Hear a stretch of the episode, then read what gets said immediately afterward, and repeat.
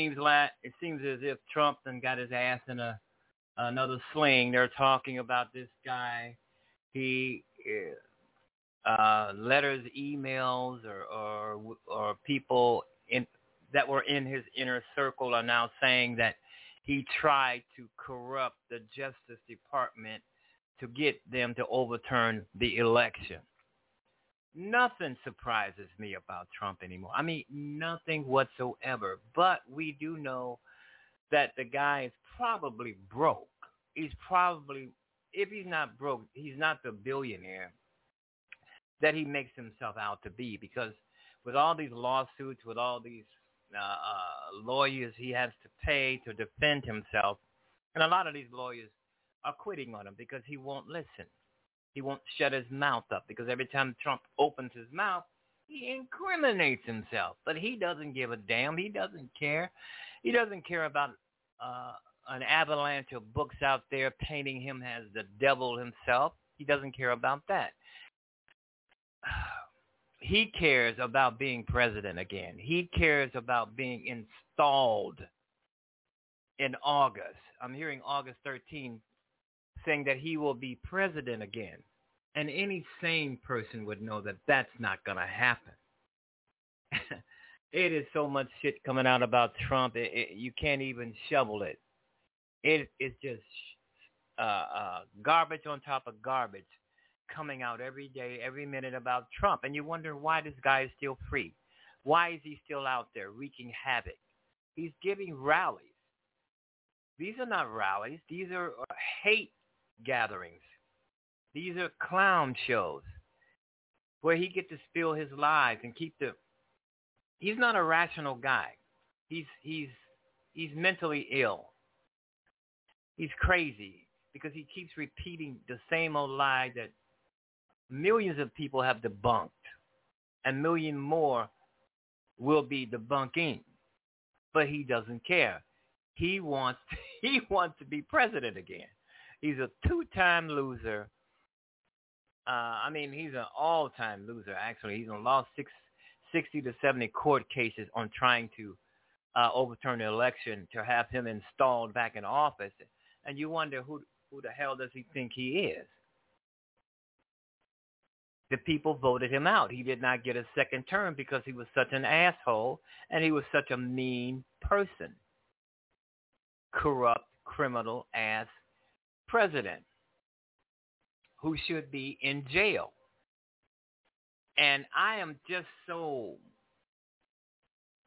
wow. I am just so pissed off and uh, millions of Americans around the country are pissed off that Trump is free. He is not he has not been indicted. He is not in an orange jumpsuit and we under and we wonder why. Everybody around him have been just about everybody around him have has been a, arrested. But not this gunk. He's free to lie, continue to lie. I have a book coming out called Avalanche of Lies. There are so many books, um, negative books out there about this guy. And Trump, uh, he wants to write his own book. My understanding is that he has written his own book, but the publishers will not publish it. Why? From what I'm hearing, they will not publish a book of lies because that is what Trump will be putting out here from what I'm hearing, he's tired of the negative press. He's tired of the negative books that come out once a, once every day about him, about him and his, his administration. So he decided to write his own book. But I think a lot of the publishers have seen the manuscript and they said no because it's filled with lies, uh, lie on top of lie. I don't know a nonfiction author anywhere that has not written a book or an essay or an opinion piece about Trump's time in the office. And now they're writing about Trump's time out of office because he's just as diabolical as he was when he was in office. I mean, he's the lies just keep on coming. The bullshit just keep on coming. All right, you've been listening to the George Wilder Jr. Show, this podcast or radio show, whatever you want to call it. Uh, I've been doing it for uh, maybe six or seven years now, and I don't think I'm going to let up any now, no matter what happens. Um, let's talk about the vaccine.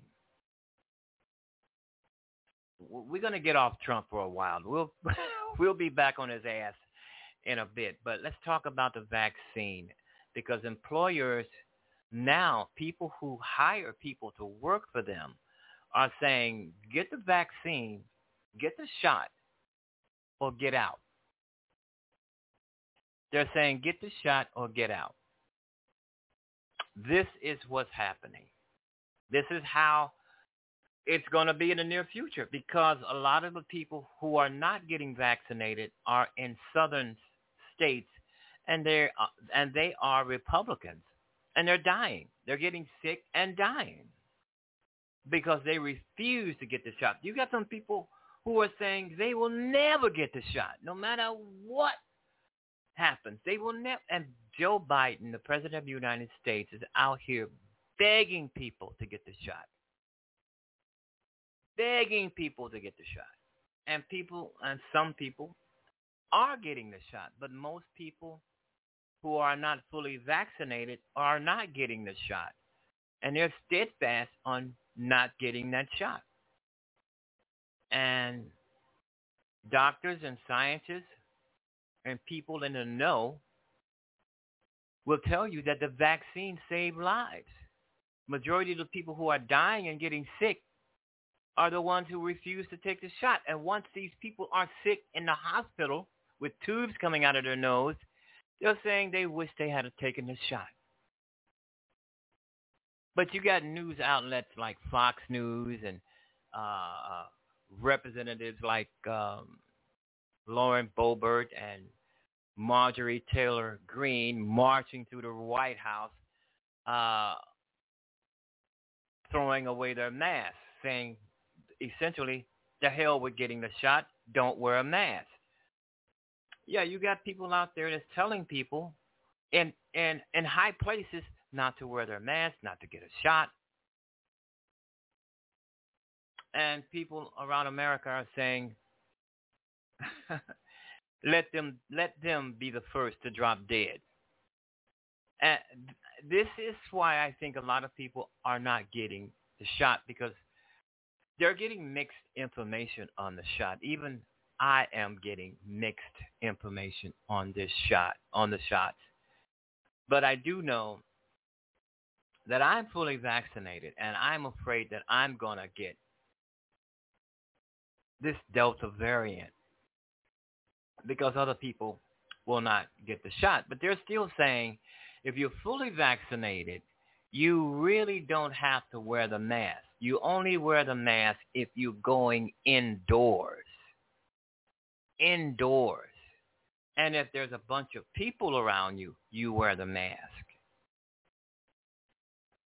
You know, so fully vaccinated people are essentially safe from getting COVID-19 and the um, Delta variant that has sprung up out of uh, COVID-19. COVID-19. There's a lot of people who don't even know what the Delta variant is.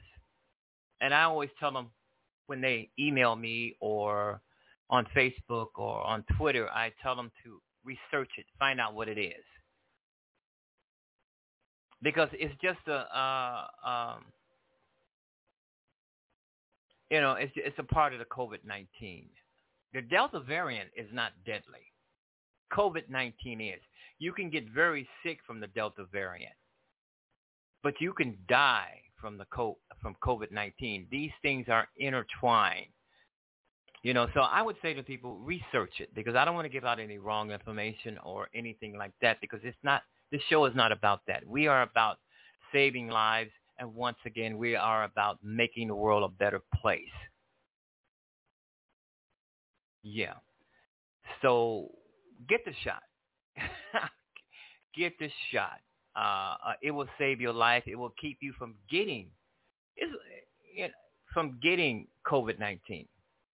Because the majority of the people who are in hospitals around America are the unvaccinated. They they refuse to get the shot. And you got people dying and still saying they will not get the shot. Well, the only thing you the only thing you can tell them is to rest in peace because there's nothing you can do if someone doesn't want the shot, refuses to get the shot, uh, no matter what you say. You can just say, hey, wow, wish you a nice life, rest in peace.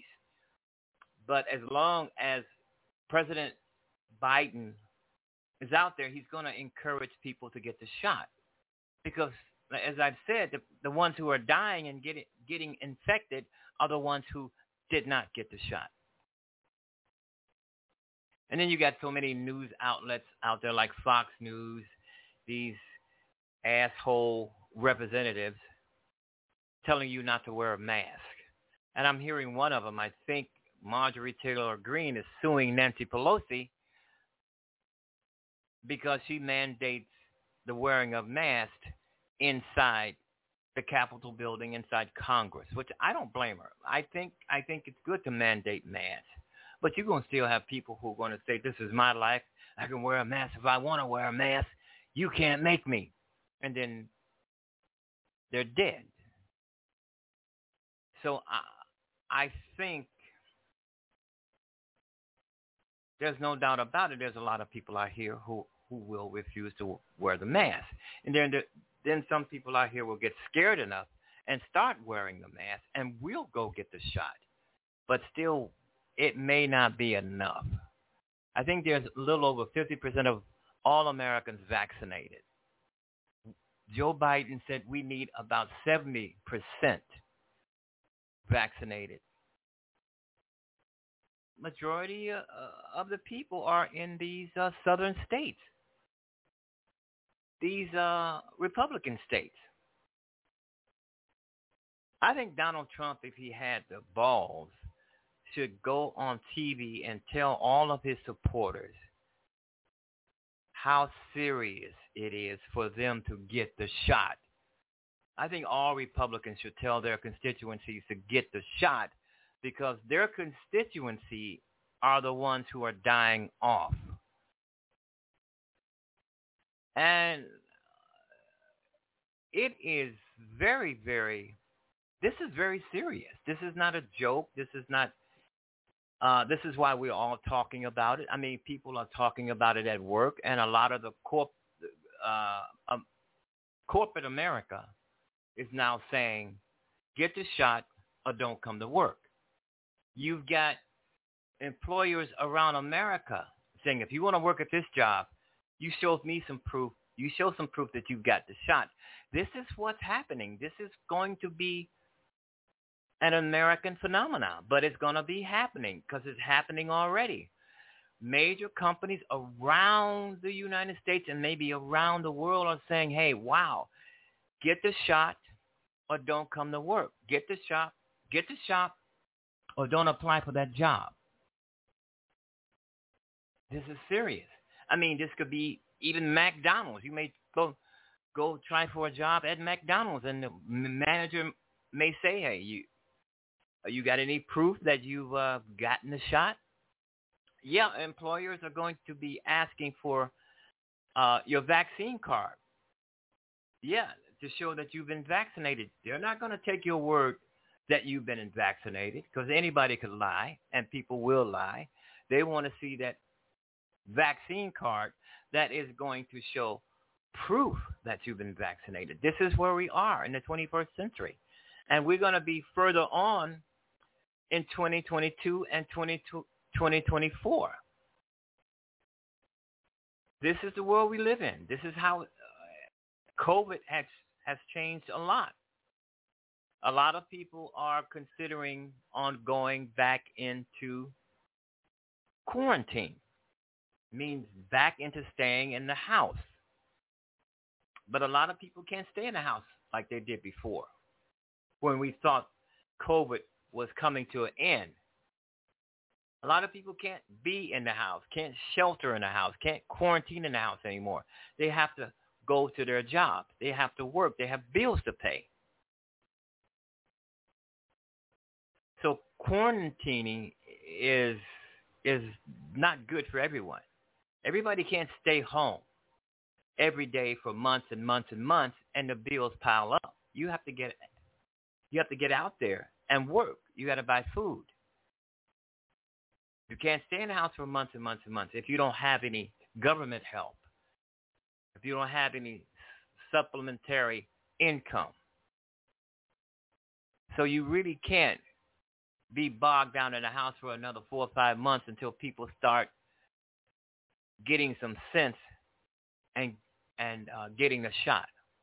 All right, you've been listening to the George Wilder Jr. Show on Blog Talk Radio, and and we're trying to make the world a better place, but it seems seems as though the people are getting worse and worse and worse, and um, it's it's it's a sad thing when people will not do what they're supposed to do. They rather die, and you know, you you think about people who refuse to get the shot, and you think about their relatives, their brothers, their sisters, their cousins, all the people who are trying to sway this particular person to get the shot, but this person says he's not going to get the shot because he's a Donald Trump fan. But let me tell you this, Donald Trump got the shot. He got it. but now he's trying to tell you either not to get it or he will not try to persuade his people to get the shot after he has gotten it. And I've said this before, it's all a grift about Donald Trump. Donald Trump is out there lying his ass off so people can send him money. And I'm hearing he's broke. I don't know if that's factual. It's just something you hear, you read. Even the person who is reporting it, they're not really sure about it either. But I said it years ago while he was president. I said, this guy's broke. And he might be because, as I said earlier, he has to pay his lawyers. he has to pay his children. He has to pay um, legal fees, bills. He's being sued up the ass. So he might be broke. I think that's why, one of the reasons why the grift is taken on uh, more than ever before. And that means he's just uh, lying and saying things out in public to get his supporters to send him money. And guess what? They send him money. and he puts it in his pocket just like Lauren Boebert and Marjorie Taylor Greene. It's a grift with these people. These are politicians. These are people in Congress. These are people who represent other people who voted for them.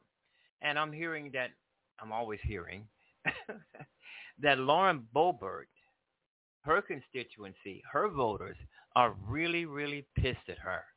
I mean, they are really not satisfied with her and her antics. These people have to realize, and Marjorie Taylor Greene, these people have to realize they will they will be voted the hell out. They will be thrown out. Because if you think about it, Marjorie Taylor Greene, Matt Gaetz, oh, uh, Lauren Boebert, these are Republican uh, politicians who have done exactly nothing for the people that they have voted for. They've done exactly nothing for their districts. What have they done? They're trying to get famous. They're trying to get you to know their names. They're trying to lead when they are not leaders. That's all it's about with these three and other people in the Republican Party in Congress. They want to get famous. They they want to be on TV. They want to be on the radio. They want to be in the newspapers. They want their name in up in lights. That's why they say so much, so many, excuse me, so many crazy things, stupid things, dumb things. They think that's going to get them. I mean, these three people are going around trying to find platforms to hold their hate parties. And they are getting turned down big time. They are getting turned down so much from holding their platforms at major, major studios that now they have to give their little uh, rallies out on street corners because no one will have them. They give their little rallies out on street corners because because they know that the TV cameras are going to be coming soon. But they're on the street corners. They're landscaping because nobody wants them in their studios telling lies. bullshit. Nobody wants that. They want the truth. All right, you've been listening to the George Wilder Jr. Show on Blog Talk Radio. We are um, going to be listening to Ashley Judd right here, ladies and gentlemen. Hold on a minute. We're going to try and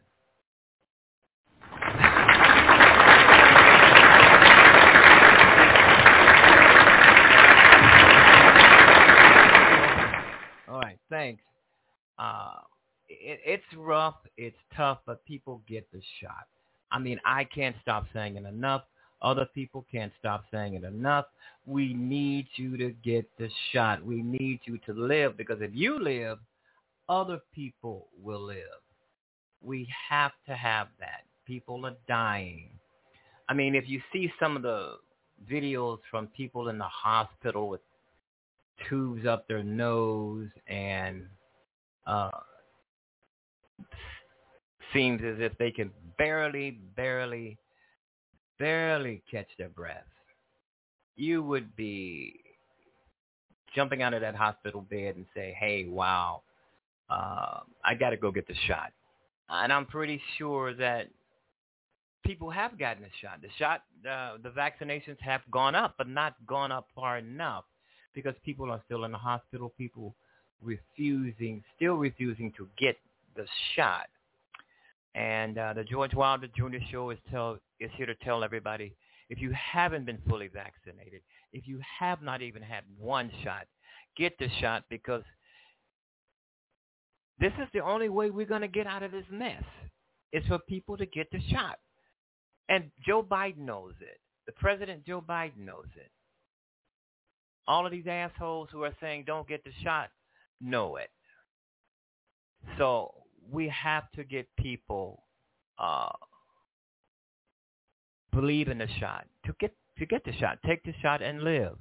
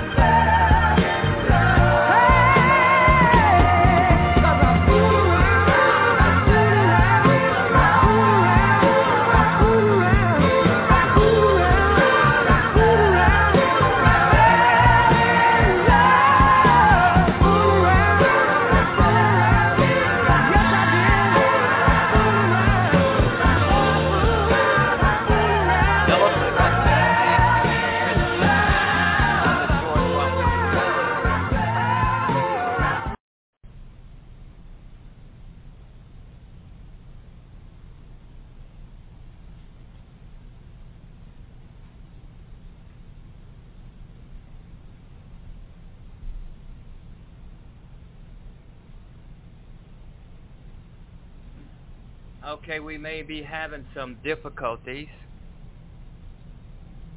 This is an old clip, but I think it, I think it uh, is uh, relevant for today because COVID-19 is back. And I'm pretty sure he might be saying something of this nature. Hold on. Uh, I think we're having some difficulty.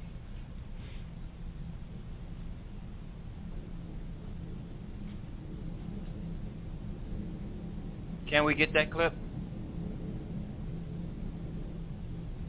Oh, he hasn't come to the podium yet. okay. Okay, we'll give it a maybe another minute or so and see what happens. This is the George Wilder Jr. Show on on Blog Talk Radio podcast, whatever you want to call it.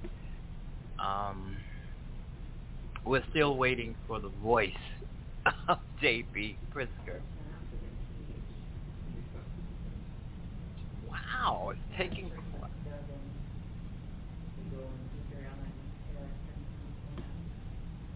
I can hear something going on in the background. Okay, since that one, that may. Okay, let's try this one. Because Okay. I think you have a right to know he why is. I've There taken the actions that I've taken. You have a right to the truth, as difficult as it may be to hear, because you can bear it. Over the last few weeks, I've reached out to and relied upon some of the best medical experts, epidemiologists, mathematicians, and modelers to help me understand what the progression of this disease will look like in Illinois. My bedrock has been to rely upon science, real, actual science around infection rates and potential mortalities. In my discussions with these experts, I've asked for honesty and hard truths. I asked that choices and consequences of those choices be laid out for me as clearly and starkly as possible. I've asked every one of these experts, what action can I take to save the most lives? Well, they've come back to me with one inescapable conclusion. To avoid the loss of potentially tens of thousands of lives, we must enact an immediate stay-at-home order for the state of Illinois. So that is the action that I'm announcing today. We have looked closely at the trajectory of this virus in countries like Italy and China. Left unchecked, cases in Illinois will rise rapidly. Hospital systems will be overwhelmed. Protective equipment will become scarce. And we will not have enough healthcare workers or hospital beds or ventilators for the overwhelming influx of sick patients. The only strategy available to us to limit the increase in cases and ensure our healthcare system has capacity to treat those who become ill is to mitigate the spread of coronavirus in the most robust manner possible. I don't come to this decision easily. I fully recognize that in some cases I am choosing between saving people's lives and saving people's livelihoods. But ultimately, you can't have a livelihood if you don't have your life. Of all the obligations that weigh on me as governor, this is the greatest. If there are actions that I can take that will save lives in the midst of this pandemic, no matter how difficult, then I have an obligation to take these actions. Therefore, starting tomorrow evening, Saturday, March 21st at 5 p.m., until the end of April 7th, all our residents will be subject to a stay-at-home order. There is a great deal of No, misunderstanding about what a This is an stay-at-home clip, order means, uh, so I want to clarify it for everybody. Today also. Here's what know if people gonna will stay the same. Uh, You'll still be able to leave your house to go to the grocery store to get food. You'll still be able to visit a pharmacy, go to a medical office or hospital, or to gas up your car at a gas station. You'll still be able to go running and hiking and walk your dog. Many, many people will still go to work. For the vast majority of you already taking precautions, your lives will not change very much. There is absolutely no need to rush out to a grocery store or gas station. On Sunday and Monday and Tuesday and every day thereafter, those will be available to you. Agriculture and the press, veterinarians and plumbers, laundromats and banks, roads, bridges, and transit, the fundamental building blocks that keep our society safe and steady will not be closing down. You can still pick up dinner from your local restaurant, pick up your prescriptions, and just spend time with your family. We are doing all that we can to maintain as much normalcy as possible while taking the steps that we must to protect you. That brings me to what will change. All non-essential businesses must stop operating. If you can work from home and aren't already doing so, now is the time when you must. The heroes of this moment are healthcare workers, first responders, law enforcement officers, and the individuals and organizations like the Illinois AFL-CIO and other workers who keep our grocery stores and pharmacies running cannot stay home. We need you. This executive order is fundamentally about the rest of us and what we can do to support the people on the front lines of this fight and the people most vulnerable to its consequences. We know this will be hard, and we're looking at every tool that we have to help you through this crisis. For our essential workers, we're going to make sure you have safe daycare to take care of your children while you do the critical work to save us and to keep us safe. For those who are asking to stay home, we're ordering municipalities, sorry, the, to those that we are asking to stay home, we're ordering municipalities across the state to halt all evictions. We need our local leaders to help ensure our families do not lose their homes. I'm also directing additional resources to organizations across the state to serve those experiencing homelessness. For our students, your school districts will continue to provide you with meals, and we will back them up in this. I wish I could stand up here and tell you when your schools will safely reopen, but that is not an answer that I have at this time. We're postponing our tentative reopening date statewide until April 8th, and we'll continue to update you with new information as we have it. To be honest, we don't have the resources, the capacity, or the desire to police every individual's behavior. Enforcement comes in many forms, and our first and best option is to rely on Illinoisans to be good members of their communities and good citizens, working together to keep each other safe. I've instructed law enforcement to monitor for violations and take action when necessary, but that is not an option that anyone prefers. The easy thing to say today is that soon everything will go back to the way it was. But I want to be honest with you about that I don't too. think it will. We don't know yet all the steps we are going to have to take to get this virus under control. But here's what I do know. About 150 years ago, the city of Chicago burned to the ground. When the ashes cleared, we passed laws requiring buildings be built with fireproof material. We invented skyscrapers. Chicago went from a small Midwest town to one of the biggest cities in the United States. And just to make a point, we built the Chicago Fire Academy on the very spot where the Great Chicago Fire started burning. In the coming days and weeks, we're going to expand testing in Illinois to figure out how to detect COVID-19 more quickly and more efficiently. Our scientists and our doctors are working on treatments even now. They will screen people more effectively, isolate them more quickly, and attack this more efficiently. They're going to learn, and as they learn, they're going to innovate. They're already on a path to develop a vaccine. Our healthcare infrastructure will adapt because it must. This will not last forever.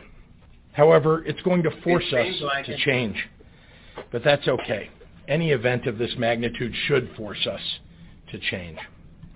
We here in Illinois have overcome obstacles before, and we'll do so again. and we will rise to this occasion. Thank you. And now I'd like to introduce the mayor of the city of Chicago, Lori Lightfoot. Thank you, Governor. I have to um, say again, not only thank you for um, your partnership, but your leadership in this incredible All right, time. thank I've heard you, from Mayor. people all Thank over you, the Lori country um, that they on. feel that Illinois is in good hands because of your leadership. So thank you very much. All right.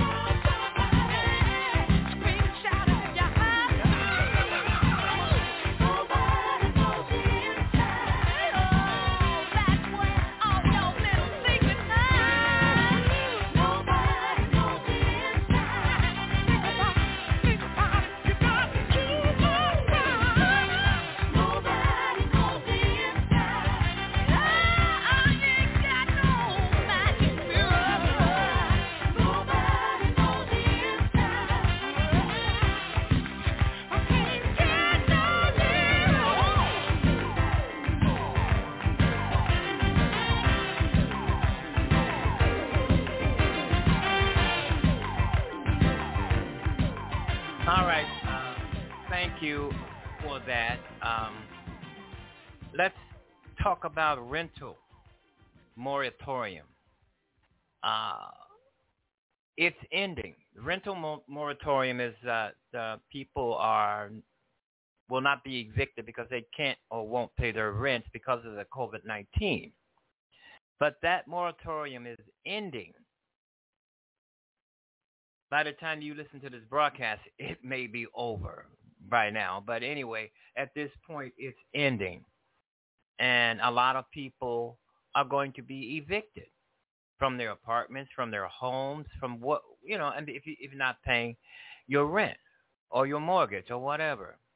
Um, it's ending.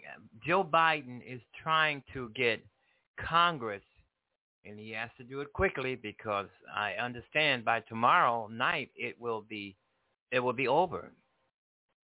And uh, people are saying the sheriffs will be knocking on people's doors to evict them. This rental moratorium, I do think that it's gone on long enough. I really do. I think a lot of people have um, benefited from this and just taken advantage of it. So I, I, I have no sympathy because there are jobs out there. I mean, if you want to get a job, there are jobs out there. People are hiring. Why are people hiring? They're hiring because no one is taking the jobs. So I think that this will probably get people who taking advantage of the system and not finding a job to go out and look for a job. The government is not responsible to pay your rent or your mortgage or your bills. It's up to you. I understand that the government helps. That's nothing wrong with that. The government can help you for a while, but in the long run, you're going to have to be responsible for your own bills, not the government. So they're saying that the rental moratorium, if Congress doesn't act and act quickly, it will be curtains for a lot of people who don't have jobs, can't pay their rent, and been living off the rental moratorium for maybe almost two years. Everything comes to an end. Nothing lasts forever. Boy, don't I know that. Anyway, the eviction, I think I talked about this earlier. Yeah, eviction ban is ending. Millions of Americans are waiting for the sheriff to come knocking at their door. This is written. I mean, this is not me making this up.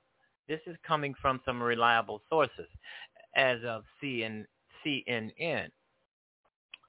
And uh, I don't think ending the rental moratorium is going to be as bad as or dire as some people might think.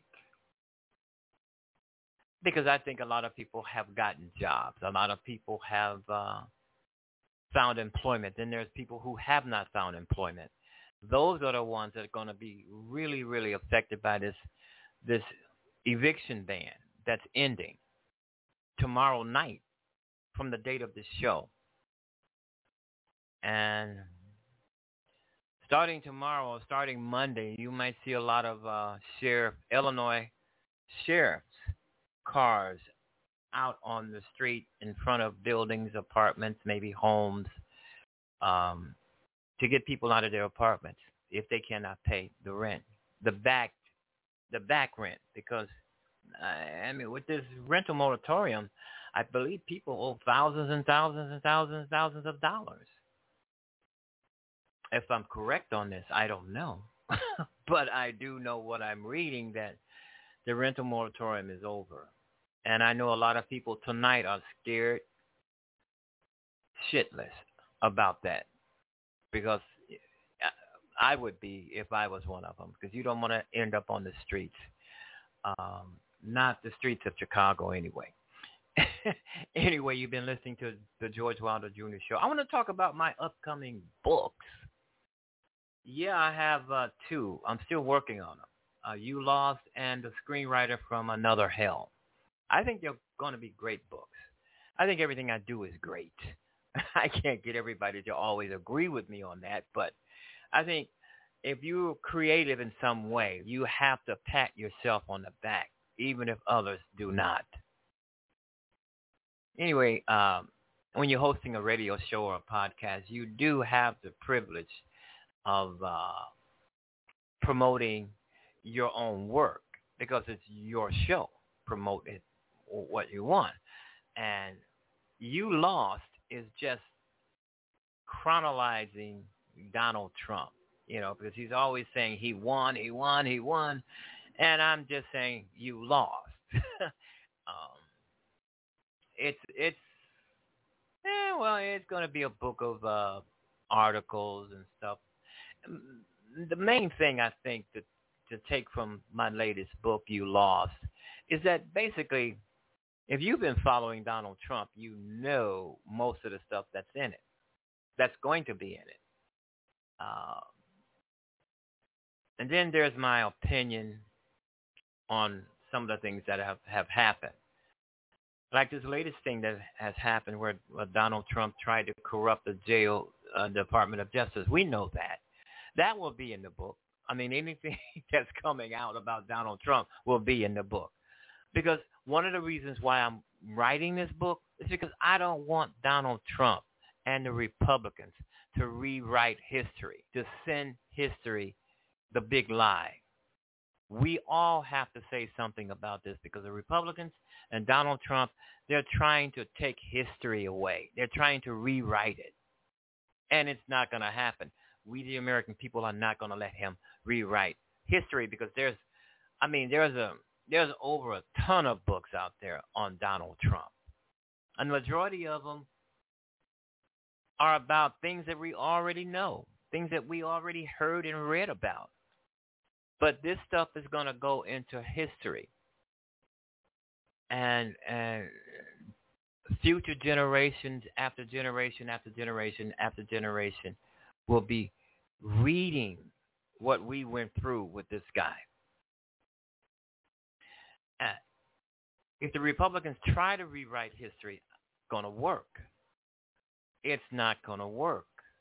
But let them try because history right history at this moment is watching and listening. They know Donald Trump's been impeached twice. They know he's the biggest liar that has ever set foot on this planet. They know he will continue to lie. They know that he will continue to try to ease his ass back into the White House, which is not going to happen without going through due process. It will not happen. So they can forget it. Uh, yeah, so I got we got two books coming out. You lost. That's a reversal for I won, uh, pertaining to Donald Trump. And the screenwriter from Another Hell. That's going to be a good. Eh, eh, it's not about screenwriting, believe me. I, I always felt that people may see the title and and think it's about screenwriting. It's not. It's just an ordinary fictional story about a guy who is a screenwriter and his, you know, uh, and his uh, venture into getting his screen, his his uh, script made into a movie. So that's, and I think it's interesting. I think it's interesting people will once people read it, and I hope they do read it, they'll probably say, George, is that you? Some of it is, and some of it is not. I mean, you don't write a book. When I became a writer, people were telling me that uh, the best thing to write is to write about what you know. Even if you fictionalize it, you write about what you know. Uh, I'm going to be doing another screenplay based on one of the places where I once worked. I think that's going to be interesting too because because when I when I was actually working at, at this place, I won't name it right now. Uh, I visualized writing a play. I thought it would be funny. it probably will be a comedy. I'm not a good comedy writer, but I am funny at some point, and I thought it would be very, very funny to write it. So once these two things are uh, out there and on the market, I'm gonna do. Uh, I call the play off the bone. Uh, if you're following me, you'll know why later on.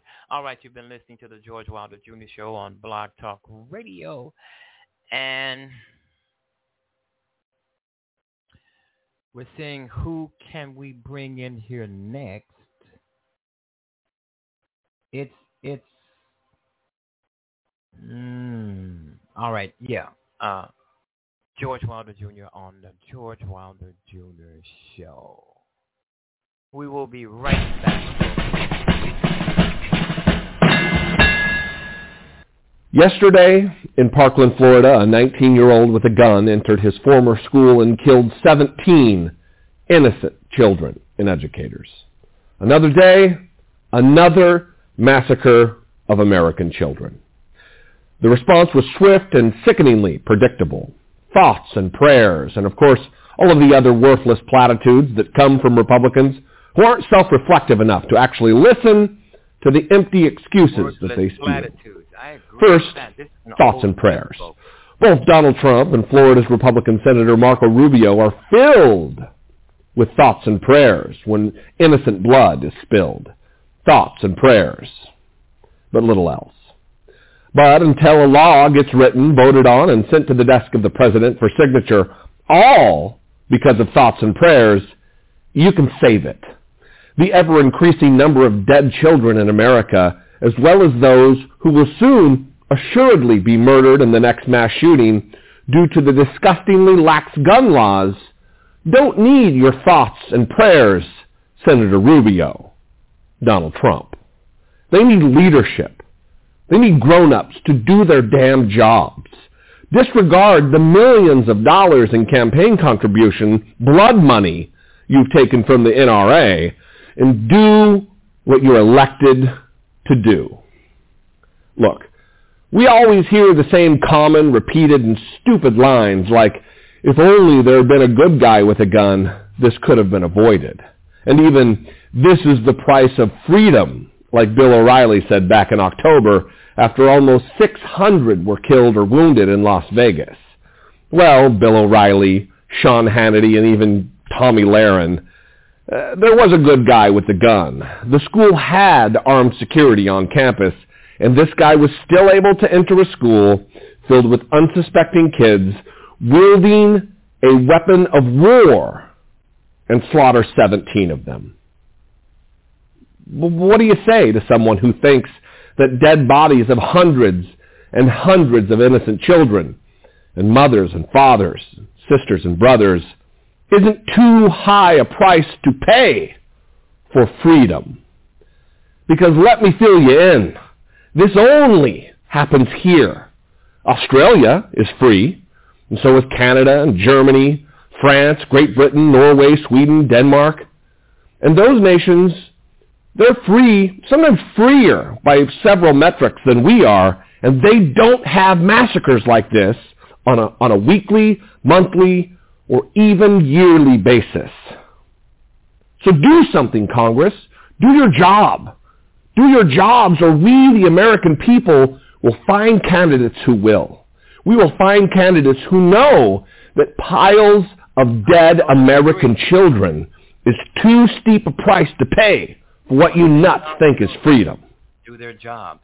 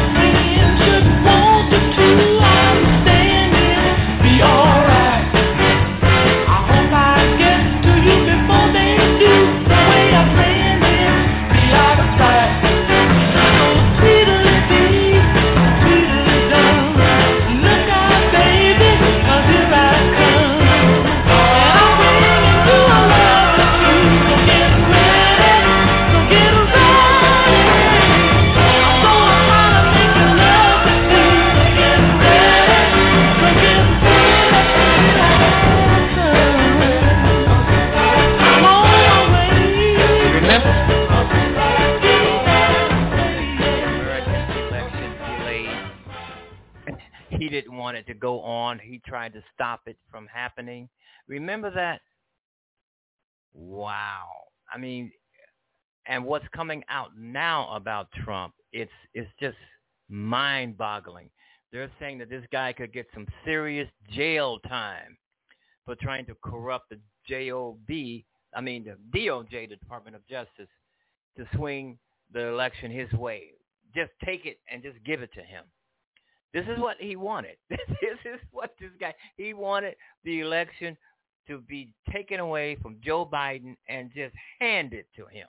No election, no voting, just give it to Trump because he wants it. And believe me, a lot of his supporters tried that and it didn't work. It didn't work, but it's just mind-boggling that had somebody in office who would do something like that. Mm. Yep, yep. All right, everybody. Here is Ashley Judd.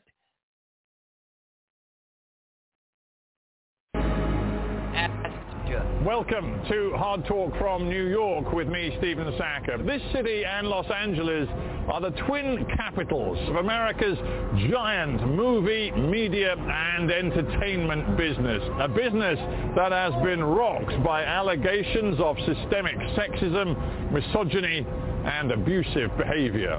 My guest today is Ashley Judd, the actor and activist, and one of the first women to go public with her accusations about the mega producer Harvey Weinstein. What began with voices of anger and pain has become a movement demanding radical change.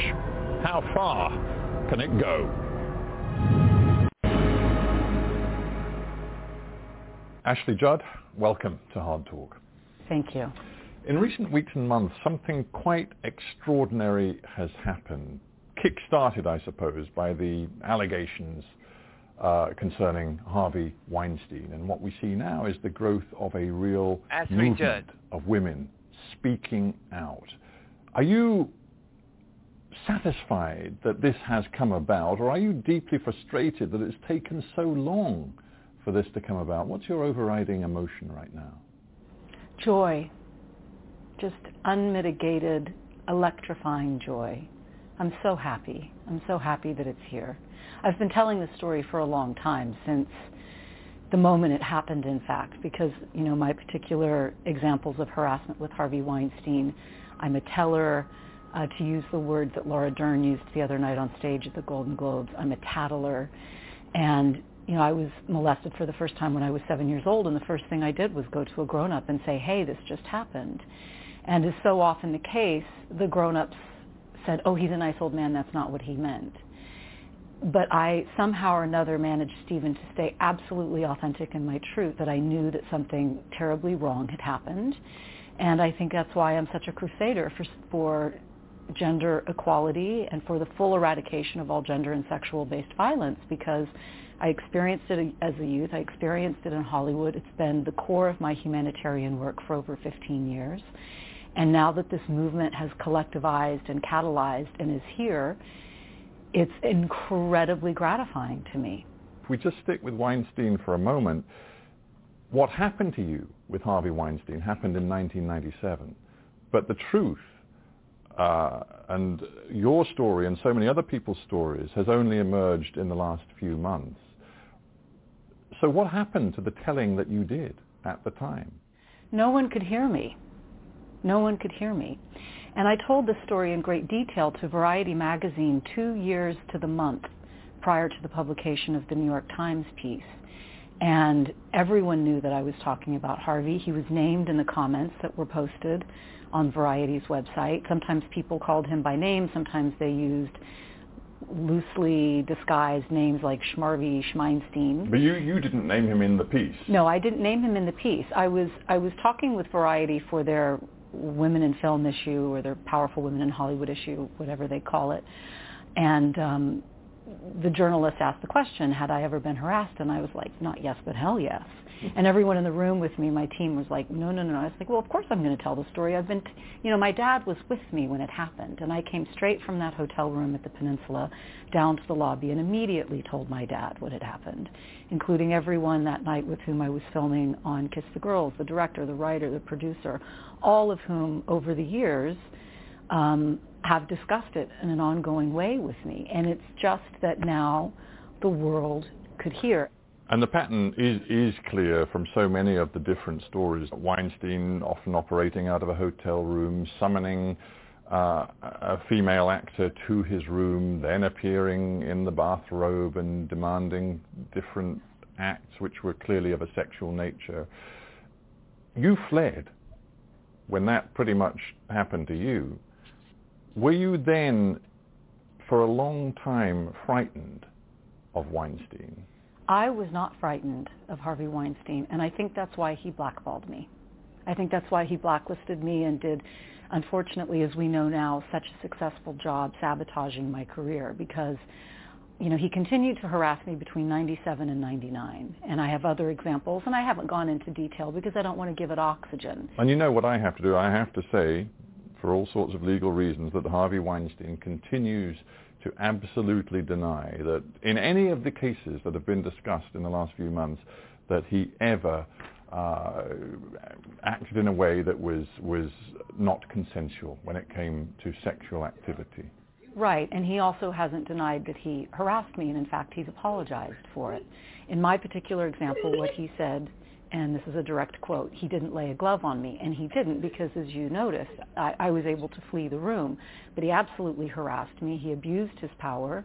And he lorded it over me, you know, this imbalance between us, um, with, with vitriol and abuse of charm for two years. And then all of a sudden at the... So you continue to see him? Well, I would bump into him at, ho- at the hotel. I would bump into him at different events and he was always like, you know, wink, wink, I'm going to find that great part for you. And at the premiere of Double Jeopardy in 1999, I had reached the up with which I could no longer put.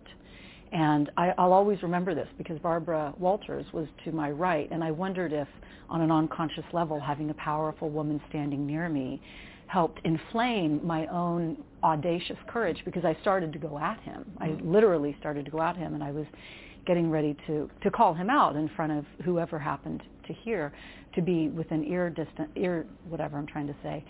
And um, he, he, he knew it, and he, he said, you know, I'm going to let you out of that little deal we made. And I said, you do that, Harvey. You do that.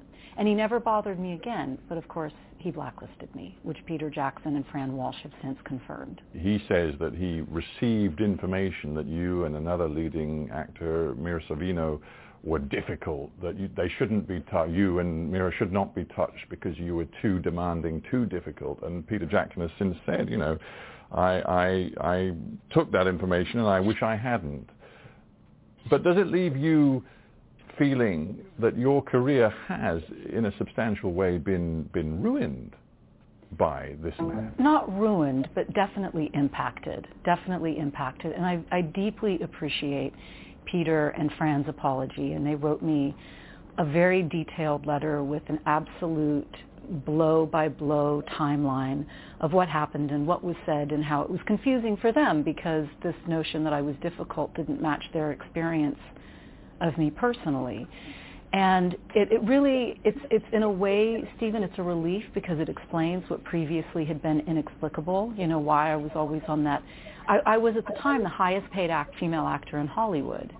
And then when I was on that short list and it was, you know, Julia Roberts and Sandy Bullock and me and a couple of other people, when it would come down to it, so often without explanation, I wouldn't get the offer. And now we know why. And there's Well, again, Miramax have denied that they put out a blacklist or blackballed individuals, including yourself. But, but you, well, there are a lot of contradictions in there, and um, you know, other people have since come forward and said, yes, that's what we heard. Yes, we had a feeling it wasn't true.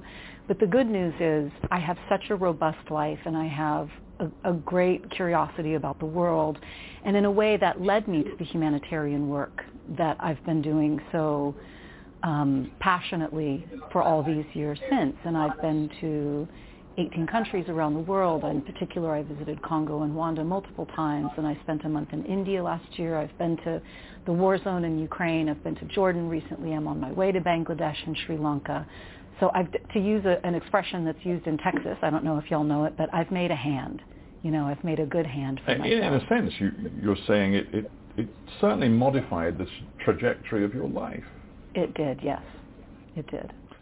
Let's talk about the, the somewhat bigger picture because this is part of something much bigger. And uh, in a fascinating TED talk that you delivered uh, last year, you, you talked of sexism, of misogyny, of vile, violent abuse that you have been getting online, and this has nothing to do with the specifics of, of, the, of the Weinstein case. It's actually, I think, uh, much of it dates back to some Twitter comments you put up about a basketball game. Yes, that was an ovarian moment when I decided I had to up my game.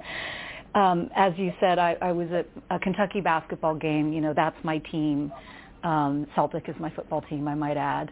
Um, and I didn't like a piece of refereeing, and I said something about it in a tweet, and all of a sudden it went it went viral in a it was called a cyber mob and you know suddenly it was rape threats and decapitation threats and death threats and just all kinds of extraordinarily misogynistic and um it was hate speech you know it was hate speech and i decided to write about it What about your attitudes today about men? You know, raped as a as a girl, suffered at the hands of it's uh, people like Harvey Weinstein. What is your feeling today about relations between men and women? So I could have just cut you off at the beginning and said I love men, because I do. I love men, and I love boys and men. The problem is toxic masculinity. The problem is the patriarchy, which is a system in which we all live and operate, including me.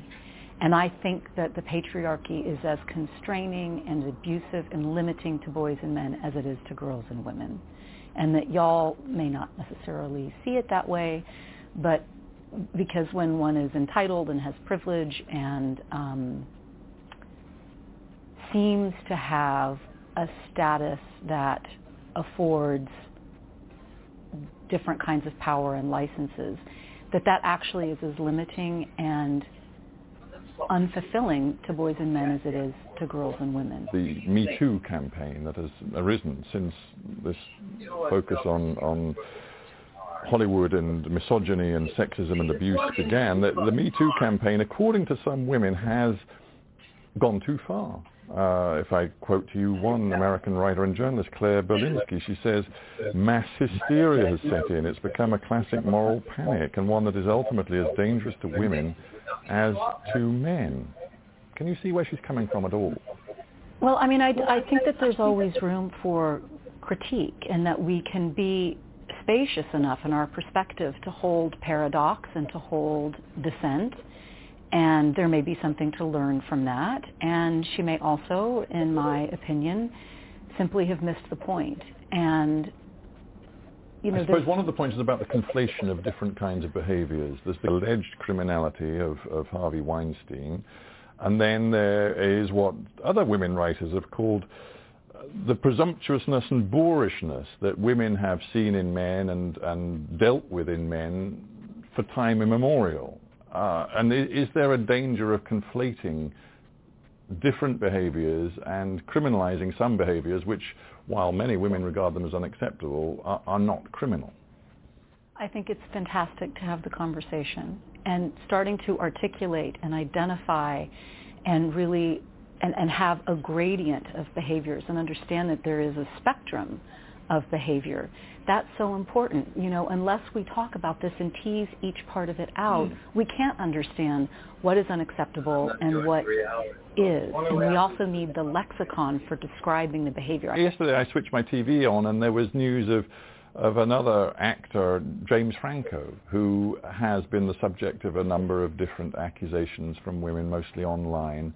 And James Franco's response is, look, hey, uh, I didn't do the things that I'm accused of, but if I did in the past behave badly, then I am going to work my very hardest to put things right. I, I, I wonder now about the atmosphere that you see in your industry, in entertainment, in other industries too, where uh, it seems some men feel that they are, in a sense, being presumed guilty without due process. I think that what James said is terrific. And I think that we've all behaved at a certain level unconsciously and done things that were um, insensitive, inappropriate, without necessarily understanding that they were. I mean, we've all operated with a certain amount of tone deafness. And I like the culpability, and we have to have restorative justice. This is about men and women being all together and having a more equitable and just workplace, home life, social spaces. I mean, we know that when women are empowered in the workplace and are in decision-making positions, that workplaces have better financial outcomes and there's less harassment when there is more diversity. And it takes that kind of individual accountability to collectively make the change on a large scale. This is political, though, isn't it? Absolutely. And you have become very political in that you, you campaign, you're a goodwill ambassador for the Population Fund at the United Nations. You travel the world, as you've said, often addressing women's groups and talking to women and girls about the, the, the need for them to be part of a campaign to deliver better lives across the world for, for females. Look at the United States. How much work does there need to be in the United States on these issues? A ton, a ton. Our teen pregnancy is skyrocketing. We have some of the highest teen pregnancy um, in the developed world. Our, you know, we don't have paid family leave except at individual companies who've had the courage to lead internally. And I'm very aware that we have great strides to be made here. I mean, there are 49 countries in the world that don't have laws prohibiting intimate partner and domestic violence. And while we do have laws against it, they too need to be more um, evenly enforced.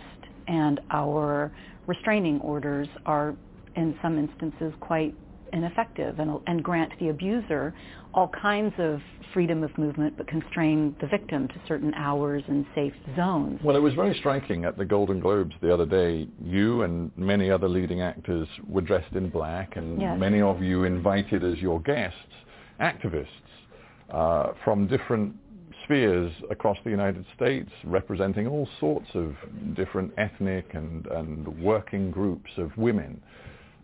And I know that the- the Me Too campaign said that one of its uh, absolute driving forces was the correspondence it had had with 700,000 female farm workers whom it was determined to draw into this campaign for, for equality, equal pay, women's rights. Do you think, in all honesty, that you and other movie stars and very famous women are best placed to be relatable and to deliver real change for people like the female farm workers of America? I believe we're best placed to clean up our own industry, and we're doing that. You know, we're writing codes of conduct across unions and our business so that, for example, business meetings can no longer take place in hotel rooms. And we're working for equal representation both behind the camera and in front of the camera. We're working toward equal pay for You've male got and miles female. to go on we've got we've got miles to go, and I'm so glad that the story about the disparity of pay between the great Michelle Williams, who's been nominated for two Oscars, and Mark Wa- Wahlberg has come out because I knew those facts myself, and it wasn't my story to tell, and it's so egregious. I'm grateful that it's become public. Now, are we the most relatable? Are we the most well placed? I don't know. They reached out to us, and our individual and collective empathy and understanding is absolutely with them. You know, we responded to their identification with us because, you know, it doesn't, whether it's the server who gets her bum pinched or the factory worker who is harassed by the line boss or the female janitor who's trapped in a building after hours with men who threaten her, we experience it in the brainstem the same way. Any kind of threat is a physiological experience, and it doesn't matter what the pay is or what the setting is. Men and women experience it the same. And that's really what we're addressing. Trump and his supporters do tend to portray people in your business as out of touch elites, liberals, who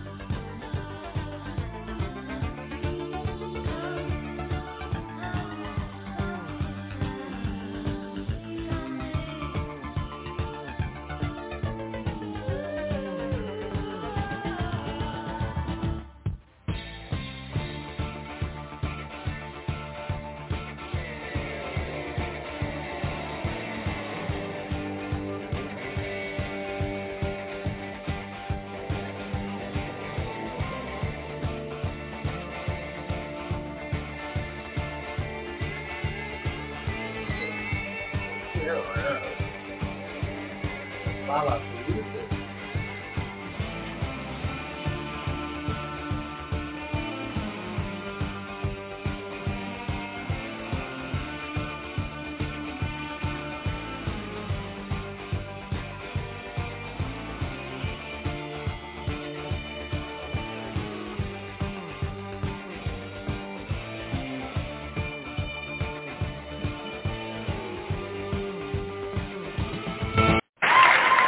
But in the bullshit department, in the bullshit department, a businessman can't hold a candle to a clergyman. Because I got to tell you the truth, folks. I got to tell you the truth. When it comes to bullshit, big time, major league bullshit, you have to stand in awe. In awe of the all-time champion of false promises and exaggerated claims, religion. No contest. No contest.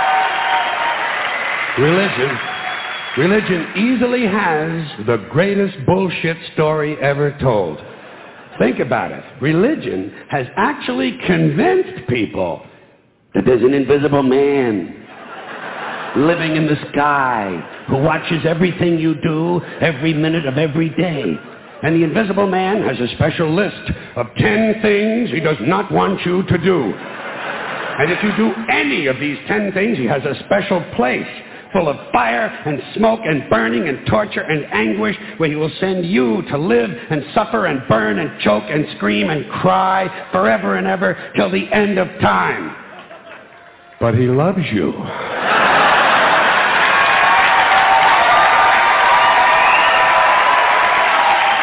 He loves you. He loves you and he needs money. He always needs money. He's all powerful, all perfect, all knowing, and all wise. Somehow, just can't handle money. Religion takes in billions of dollars. They pay no taxes, and they always need a little more. Now, you talk about a good bullshit story. Holy shit.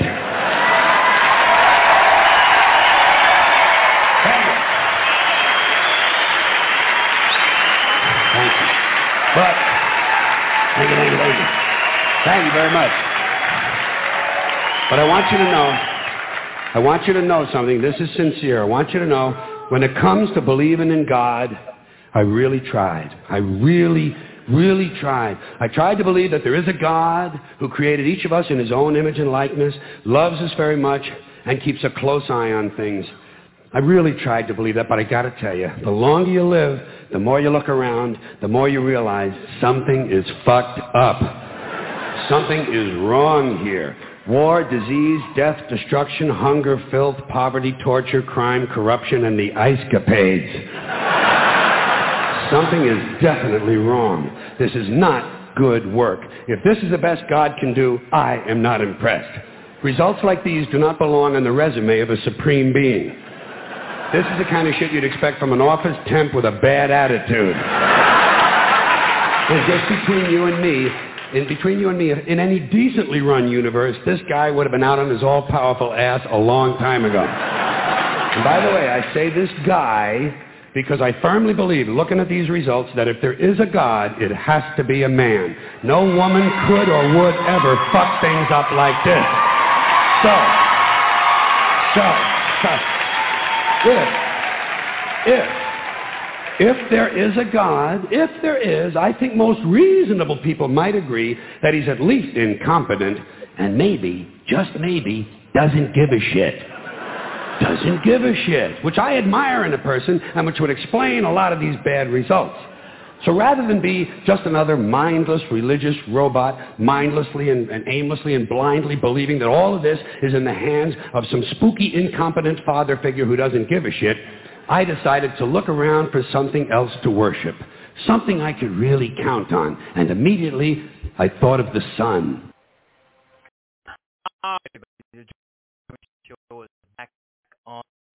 Actually, we left.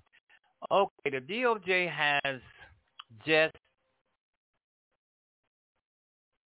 let me let me get that again. The DOJ has in some cases demanded that the IRS turn over Trump's taxes. Ah, the IRS. I thought it was the I thought it was the New York D, D, DOJ. It could be. I don't know. I don't know if it's the federal DOJ or if it's just a state DOJ. But anyway, they want Trump's taxes, and what I'm and what I understand is that the DOJ has the power to get his taxes from the IRS. Because you think about it, the uh, the DOJ is basically law enforcement, and the IRS does nothing but collect taxes. So who's more powerful? Of course, it's the DOJ. So they got precedences over all of this. So Trump's taxes will be handed over. When? We don't know. Let's hope soon. At this point, Donald Trump is such a big ass criminal. I don't really care about his taxes no more. Uh, I really don't. Unless there's something in there that's going to get him arrested for tax evasion, of course. But if there's nothing in there that's going to send his ass to jail, I couldn't care less about his taxes anymore. In the beginning, I did. Yeah, we all did. But this guy is such a crook and a thug and a criminal. Every day there's something coming out about his bad behavior, uh, about how he tried to overthrow the government and failed, and how he tried to bully his own DOJ into uh, giving the election, handing it to him no matter what. He'll take care of it. He'll fix it. Just say it's corrupt and he'll handle it from there. People are saying that is not good. Trump could get years and years in jail. My thing is, why isn't Trump in jail now? Okay, folks, let's talk about the vaccine because we're just about off the air. Um, take the shot and live. Get the vaccine. This is more important than Donald Trump. This is more important than his lies and his criminal ways, traitorous ways. Take the shot, get the shot, and live, and get everybody in your family who has not been who ha, excuse me, who has not been in vac, vaccinated. Get them to take the shot. Get the shot and live. You know, I know a lot of people listening to who will be listening to the show and are listening to the show. Uh, and if you're not been vaccinated, you're swearing up and down you won't get vaccinated, no matter what. You'll go to your grave before you get vaccinated. And if you're thinking like that, also think of other people you may be infecting with the disease because you will not get get vaccinated. Think of your children. Think of your your brothers and your sisters. Think of um, think of other people, your friends. Think, think of people in the workplace. If you if you don't think of yourself, think of other people. Think of other people. This is serious because we may have to go back into quarantine. People may go back into having to stay home, and we may be on lockdown again. And I understand some people really don't give a damn. They just don't care. But I'm like Joe Biden. I'm pleading with you. Get the vaccine. All right, the George Wilder Jr. show. We've been on a while and it's been fun. It's been great. Um, and remember, we're not at war with each other. We're at war with this vaccine. We're at war with people not getting the vaccine. Get vaccinated and to save your life and to save the life of others around you. Do not. Wow, that's that's something else. I cut that off in the middle of that, um, because the vaccine, uh, this variant and this COVID nineteen is spreading like wildfire, folks. It's spreading like wildfire. Get the vaccine, or, or if someone you know I'm repeating this. If someone you know swore, swears up and down that they will not get the vaccine, go have them take a look at those folks who did not get the vaccine in hospitals who are struggling for their lives and they admit themselves they should have gotten the vaccine. Get the vaccine. For those who have the vaccine, you're not out of the woods yet because we have to try to deal with the ones who have not gotten the vaccine. Uh, I have worked with people. I'm pretty sure they didn't get the vaccine. I have been around people. I'm pretty sure they didn't have the vaccine, and they were not wearing masks. They were stupid, just plain old stupid, ignorant people. And one of the things when I'm around people who I think do not have the vaccine, I'm not going to ask them, did they get the shot? Because more likely, most likely, you can tell people who, if you think about it, you can tell those who have had the vaccine, whether one shot or two shots, you can tell the ones because there's going to be something about their demeanor that's going to tell you if they've had the shot or not. Now, I see a lot of young people walking down the street in groups with no mask, and I can tell you the way their body demeanor reacts is that None of them had the shot. But they're walking around maskless and giddy, affecting other people. They may not even know that they're affecting other people, but they are. They are. The best protection against this is a vaccine and a mask. I would not be talking about the vaccine if it wasn't rising like a wildfire in every single America, in every single state in America. This thing is on the rise. It's on the rise and it's going to keep on being on the rise until people stop being dumb and go out there and get the shot. Get both shots. If you can't get both of them, because um, the vaccines the shots are, you can get them anywhere. You can go to your local clinic. Sometimes they're giving them in a department stores. You can go to CVS, Walgreens, um, your your your doctor's office. They're readily available everywhere. Everywhere, the shots are available. It's just that you have to just walk in, and they don't hurt. I mean, I've had two uh, two shots. They they're not. Uh, they don't hurt. They don't make you scream or, or say ow or anything like that. It's just that um, get the shot. It's it's all we can do to try to save America. This is about saving America. All right. Um, I want to. This is George Wilder signing off on the George Wilder Jr. Show. Take care, everybody. Get the shot. Bye bye.